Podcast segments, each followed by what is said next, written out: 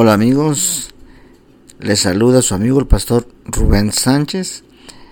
En esta ocasión vamos a continuar con el tema que estamos viendo, tiempo de reflexión. Es nuestra segunda parte. Hoy continuamos con un versículo importante, con un versículo que sería el sexto versículo que estamos compartiendo en esta serie. En Mateo capítulo 6, versículo 34, dice así que no os afanéis por el día de mañana, porque el día de mañana traerá su afán.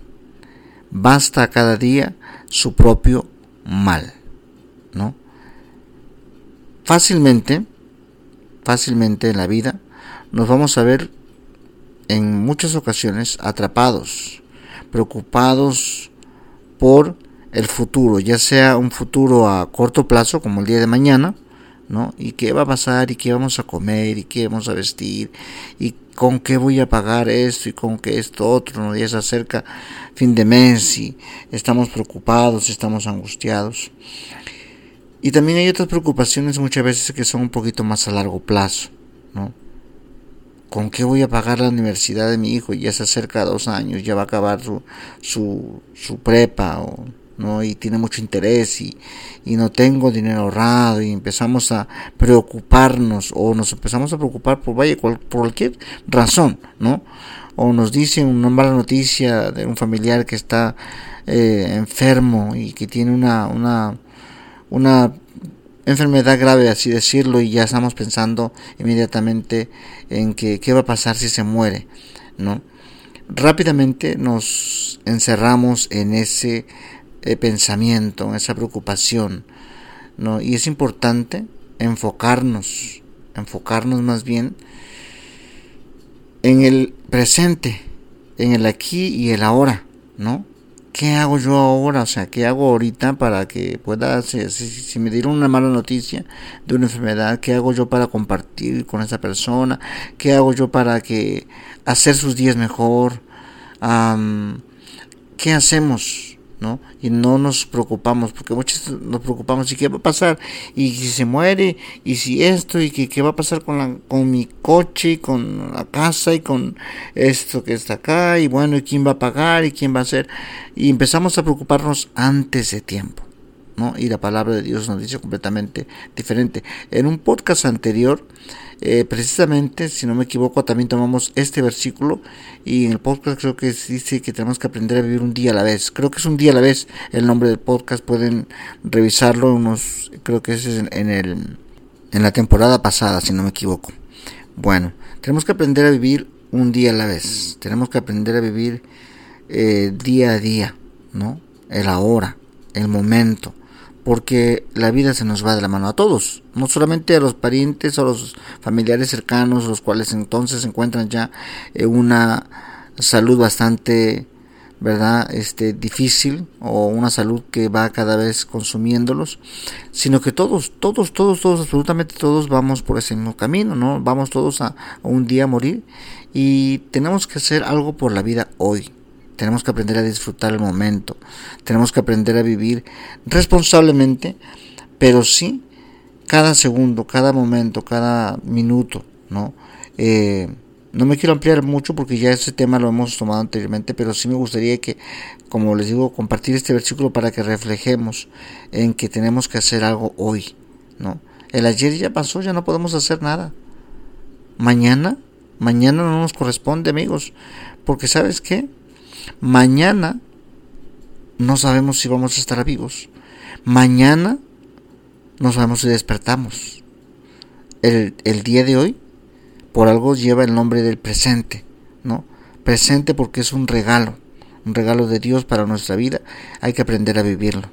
Hay que aprender a, a sacarle ventaja a este día, a hoy. Hoy que estoy con vida, hoy que puedo hacer, ¿no? Entonces, reflejemos en eso. Vamos a ir a otro versículo, que sería el séptimo de la serie. En Eclesiastés capítulo 3, yo creo que todos, o alguna vez si usted va a la iglesia, lo ha escuchado, capítulo 3, versículo 1 dice, todo tiene su tiempo, y todo lo que se quiere debajo del cielo tiene su hora. Versículo 2 dice, tiempo de nacer y tiempo de morir, tiempo de plantar y tiempo de arrancar lo plantado. Entonces quizás está pasando momentos difíciles, ¿no? Porque pues es parte de la vida que muchas veces estamos pasando una mala racha, como muchas veces se le dice, ¿no? Entonces, lo dice la palabra de Dios, todo tiene su tiempo y todo lo que se quiere debajo del cielo tiene su hora, ¿no? Hay tiempo de nacer y tiempo de morir, tiempo de plantar y tiempo de arrancar lo plantado. Y bueno, y sigue más, pero ahí lo dejamos, dice, entonces podemos estar pasando una mala racha, podemos estar pasando una prueba, momento muy difícil. Pero ¿sabes qué dice la palabra? ¿Qué es lo que está diciendo? Recuerda que tenemos que seguir plantando bien. Mientras estás en ese tiempo de aflicción, de tristeza, sigue plantando bien. Es tu tiempo de sembrar. Es tu tiempo de sembrar. Es tu tiempo de sembrar. Porque ¿sabes qué? No todo el tiempo te lo vas a pasar plantando. No todo el tiempo te va a llevar la vida plantando y llorando, no, no, no. A la vuelta de la esquina está tu bendición, está tu cosecha, ¿no? No todo el tiempo vas a, estar ahí. Es como dice, todo tiene tiempo de nacer. No todo el tiempo estamos naciendo, nacemos y ya.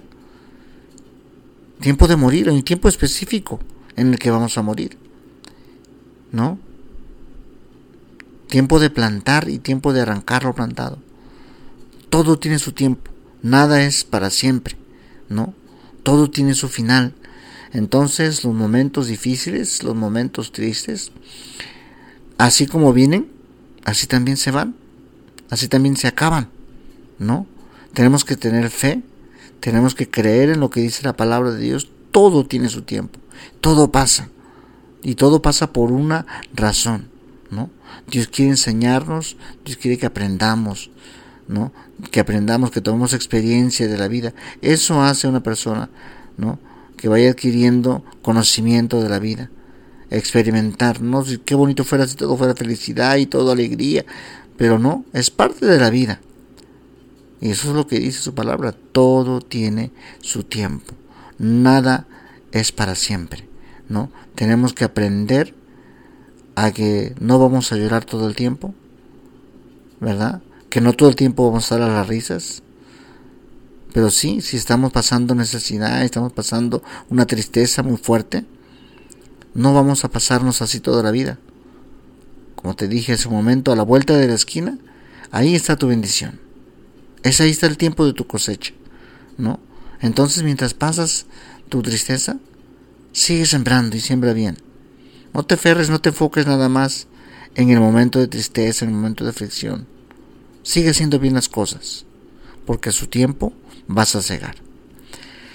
Bien, continuamos entonces, y, para no cambiar mucho el, el, libro en la Biblia, vamos a quedarnos en Eclesiastés y vamos a ir al capítulo 7. Y en esta ocasión vamos a leer el versículo 14. Y dice, en el día del bien, goza del bien, y en el día de la adversidad, considera. Dios hizo tanto lo uno como lo otro a fin de que el hombre nada halle después de él. Entonces, ¿qué nos está diciendo? Dios nos puso en esta tierra y nos dio libre albedrío para que por nuestra voluntad nos acerquemos a Dios, que nosotros le busquemos a Dios, que no seamos ingratos, Él nos dio todo hasta su Hijo a morir por nuestros pecados en la cruz del Calvario, ¿no? Entonces en los momentos buenos, alegrémonos con Dios, disfrutemos de la bendición, seamos agradecidos con Dios, ¿no? Pero también en los momentos malos, también hay que acercarnos a Dios y aprendamos que, Dios debe ser el centro de nuestra vida en todo tiempo. Fuera de Dios no hay nada, ¿no? Eso es lo que dice aquí la palabra. Hay tiempo y hay que gozar el tiempo del bien. Y en el tiempo de la adversidad, considera que, ¿sabes qué? Dios es solo uno como lo otro, para que te des cuenta que fuera de Dios no hay nada cierto. Fuera de Dios no hay nada permanente. Fuera de Dios nada es para siempre. ¿Sí? Entonces, pon a, Dios, que sea Dios el centro de tu vida, que sea Dios el centro de tu, de tu andar en este mundo. ¿Sí? Que Él sea tu todo. ¿Por qué? Porque Dios paga bien. ¿Sí? Dios paga bien, Dios se acuerda de sus hijos, no somos sus esclavos para, para empezar, somos sus hijos. Entonces, Él, Él nos va a ayudar, Él nos va a bendecir, Él va a estar con nosotros y debemos aprender, como dice su palabra, que nada es para siempre. Dios hizo lo uno como lo otro para que consideremos, para que nos demos cuenta, ¿sí? Que al final el que permanece para siempre es Dios. ¿Sí? Las amistades duran mientras estamos con vida, pero algún día vamos a partir de este mundo. No nos vamos a quedar solos. ¿Saben por qué? Porque si hemos puesto a Dios como el centro de nuestra vida, vamos a seguir echándole ganas, vamos a seguir recordando las buenas amistades, ¿sí? Los anécdotas, pero sí, vamos a echarle ganas. ¿Por qué? Porque el centro de nuestra vida es Dios. Y bien, vamos llegando ya casi al final. Hemos compartido el octavo versículo con ustedes. Vamos a ir al noveno. Quizás nos quedemos nada más en el, en el décimo para no hacerlo tan largo. En primera de Juan, hoy vamos a ir al Nuevo Testamento, primera de Juan capítulo 5, versículo 12. Y sí, es importante siempre que cuando comparta yo estas palabras, estos tiempos de meditación, te lleve yo a que reflexiones acerca de tu vida en cuanto a Dios, ¿no? Sí, hablamos un poco de, las cosas buenas y las cosas malas y que no hay que preocuparse y todo, sí, pero ¿sabes qué? Como dice aquí, el versículo 12 dice, el que tiene el Hijo tiene la vida, el que no tiene el Hijo de Dios no tiene la vida.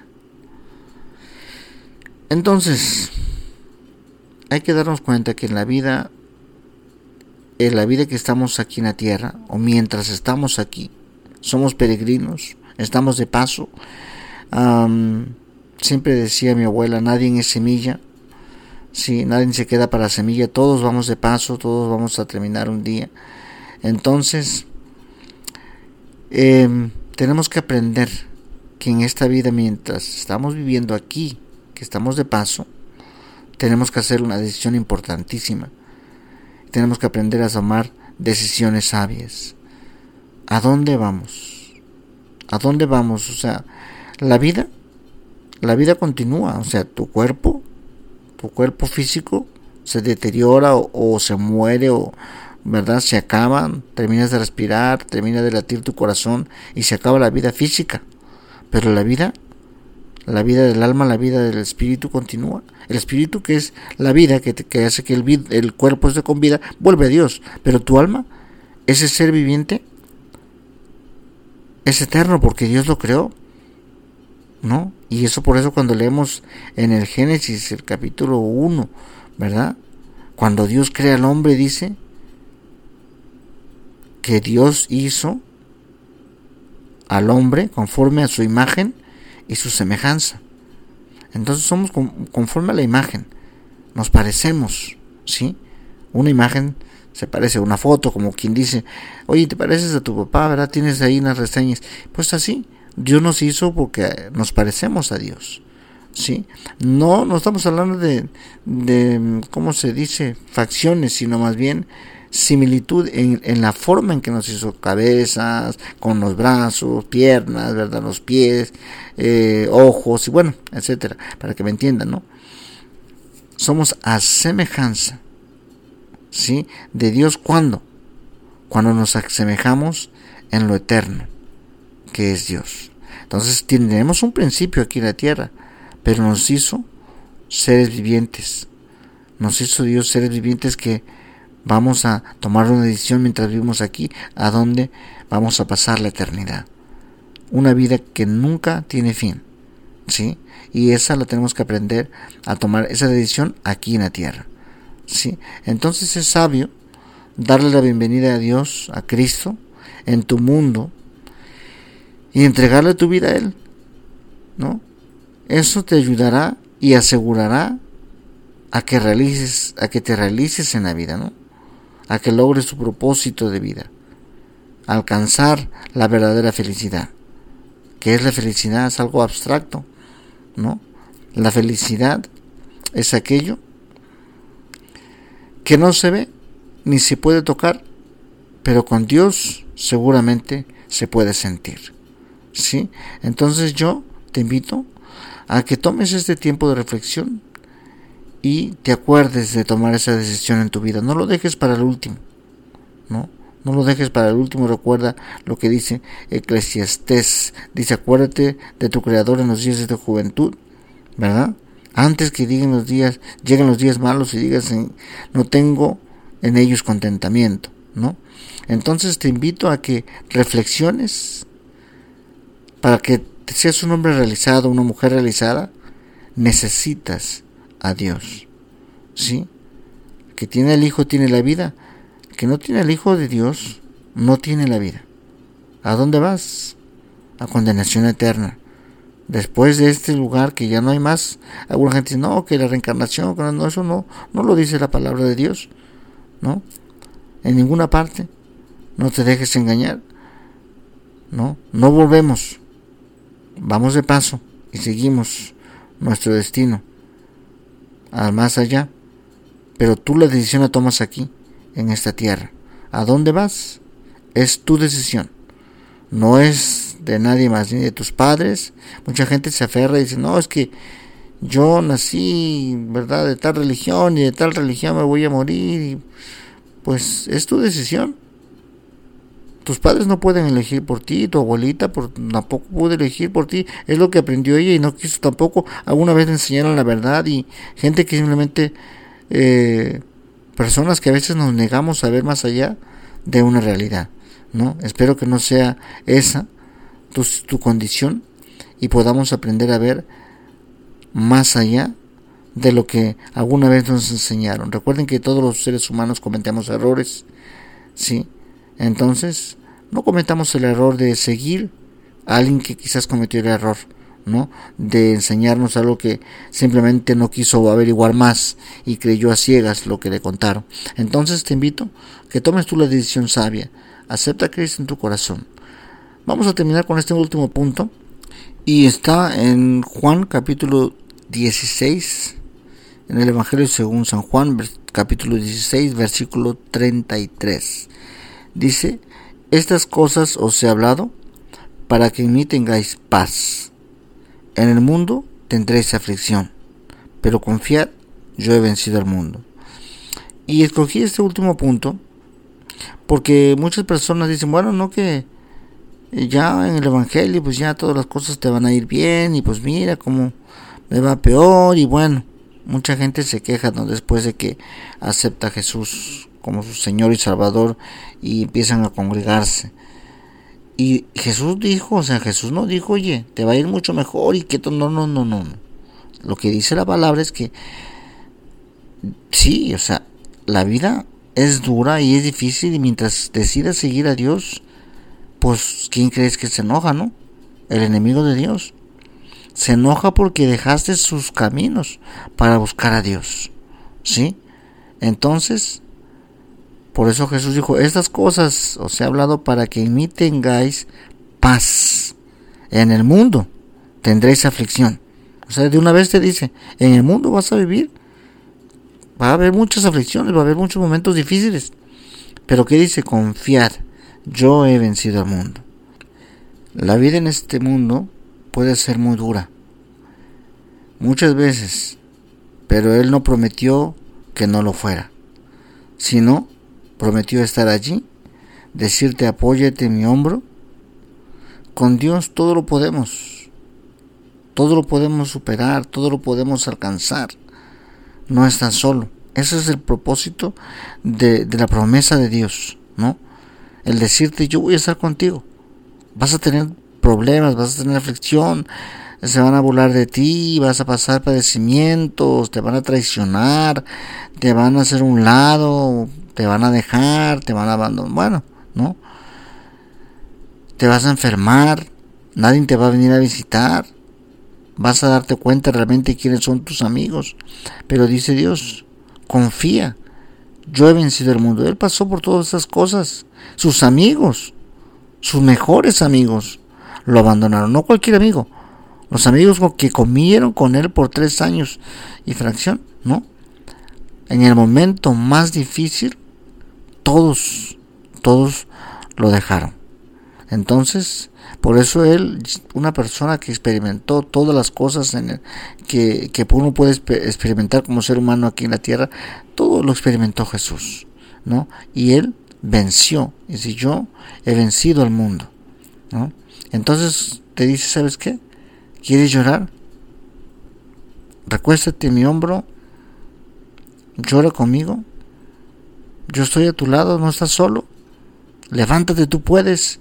Mucha gente se abandona, se descuida de sí mismo, de su cuerpo, de su físico, de su salud, de su presentación.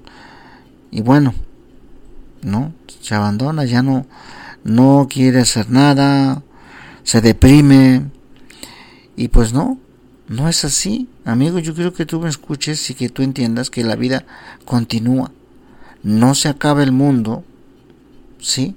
No se acaba el mundo, se acaban, te digo, se acaba la vida, ¿sí? De seres muy queridos, duele mucho y sí duele mucho. Los hijos se van, porque es parte de la vida, ¿sí? Los amigos muchas veces te traicionan, tu pareja te puede abandonar, te puede traicionar, pero Dios jamás, jamás te va a traicionar. Dios jamás te va a dar la espalda, ¿no? Puedes, te digo, puedes experimentar muchas cosas aquí en la vida, pero no vale la pena abandonar tu vida y darle gusto a aquellas personas que, que te quieren ver precisamente así, ¿no? Derrotado, caído, y que la gente se burle de ti, que diga, mira cómo anda fulano, fulana, ya, porque mira que rompió con, tal persona, porque lo dejó el marido, porque lo dejó la mujer, porque lo abandonaron sus hijos, porque los amigos, mírale, le hicieron una... No, no te dejes abandonar. No, al contrario, demuéstrales que lo que dice la palabra de Dios es muy cierto. Hay un versículo muy famoso que desde la de escuela dominical, desde los muy pequeños, cuando los llevan al templo, nos enseñan. Y dice está en Filipenses capítulo 4 versículo 13 y desde muy pequeño yo me acuerdo haber eh, aprendido ese versículo dice todo lo puedo en Cristo que me fortalece y nos lo enseñan en la escuela dominical te digo porque rima entonces nos enseñaban desde muy pequeños todo lo puedo en Cristo que me fortalece Filipenses 4 13 entonces se nos iba quedando un, versículo muy muy muy conocido en el ámbito cristiano y entonces demuestra demuéstrate a ti mismo que sí es cierto. Todo lo podemos en Cristo que nos fortalece. No, el mundo no te va a haber tirado, no te va a haber pisoteado, no, te, no, no, no. Eso deja para la gente que no conoce a Dios, la gente que, que no tiene esperanza. Nosotros tenemos a Cristo de nuestro lado, tenemos mucho por qué vivir, tenemos muchas razones y el propósito de nuestra vida es lo principal, vivir para Dios, agradecidos por todo lo maravilloso que Él es con nosotros. Entonces, ánimos, amigos, hermanos que nos escuchan, sigue adelante, aférrate a Cristo, no te dejes vencer por el mal, declara bendición, yo te en esta hora te bendigo, ¿verdad? Me despido de ti con la bendición, esa bendición de Dios que es la que enriquece y no añade tristeza con ella. Con esa me despido, que Dios te bendiga grandemente y muchas gracias una vez más por darte el tiempo para escuchar. Te pido por favor compartas. Hay muchas personas en el mundo que necesitan escuchar un mensaje positivo. Que Dios te bendiga, que la paz de Dios sea contigo. Y será hasta la próxima.